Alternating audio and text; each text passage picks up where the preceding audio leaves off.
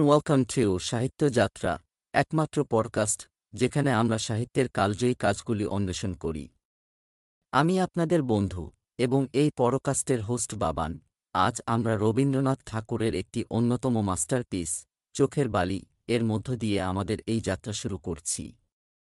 আমি আপনাদের সাথে এই অসাধারণ উপন্যাসটি শেয়ার করব এবং এর প্রতিটি অংশের তাৎপর্যপূর্ণ বিশ্লেষণ করব আলোচনার মাধ্যমে।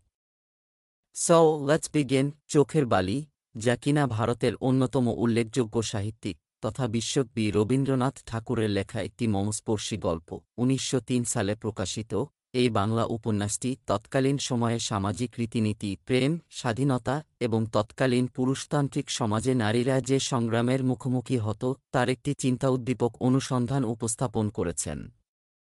গল্পটি বিনোদিনীর জীবনকে ঘিরে আবর্তিত হয়েছে। একজন অল্পবয়সী বিধবা যিনি নিজেকে আকাঙ্ক্ষা এবং সামাজিক প্রত্যাশার জালে আটকে রেখেছেন।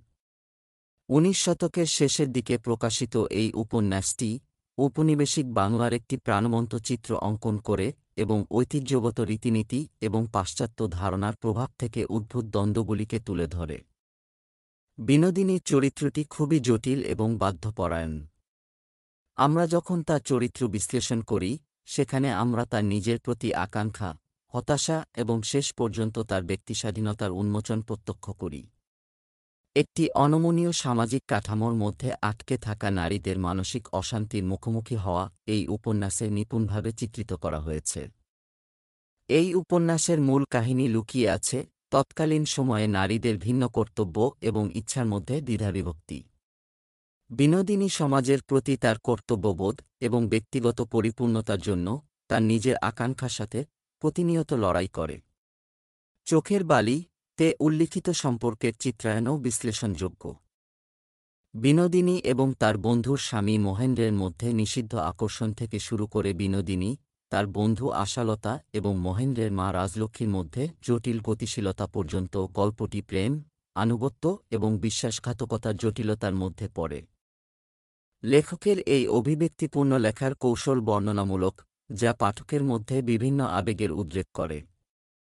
তার কথার মধ্য দিয়ে আমরা সামাজিক রীতিনীতির সীমাবদ্ধতা এবং চরিত্রের ব্যক্তিস্বাধীনতার আকাঙ্ক্ষা অনুভব করি।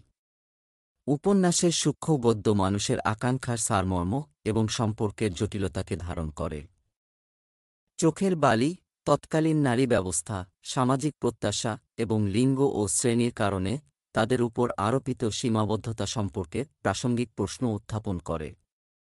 যার কারণে লেখকের এই উপন্যাস প্রজন্মের পর প্রজন্ম ধরে পাঠকদের কাছে অনুরণিত হতে থাকে এবং এই বিষয়গুলোর কালজয়ী প্রাসঙ্গিকতা তুলে ধরে।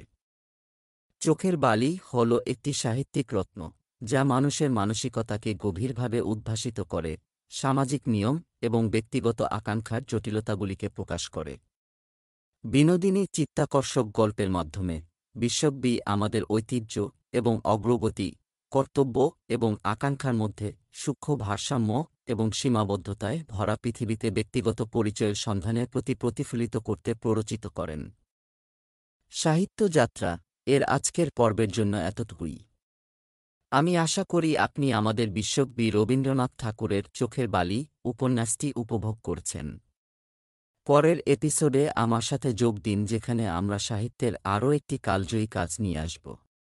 ততক্ষণ পর্যন্ত ওর সাথে থাকুন এবং শুনতে থাকুন সাহিত্যিক যাত্রা। পরকাজটি কেমন লাগল তা জানাতে এবং আমাদের এই ছোট্ট প্রচেষ্টাকে আরও সুন্দর করে তুলতে নিচে দেওয়া লিঙ্কে ক্লিক করে আমাদের চ্যানেলটিকে সাবস্ক্রাইব করে নিন। ধন্যবাদ।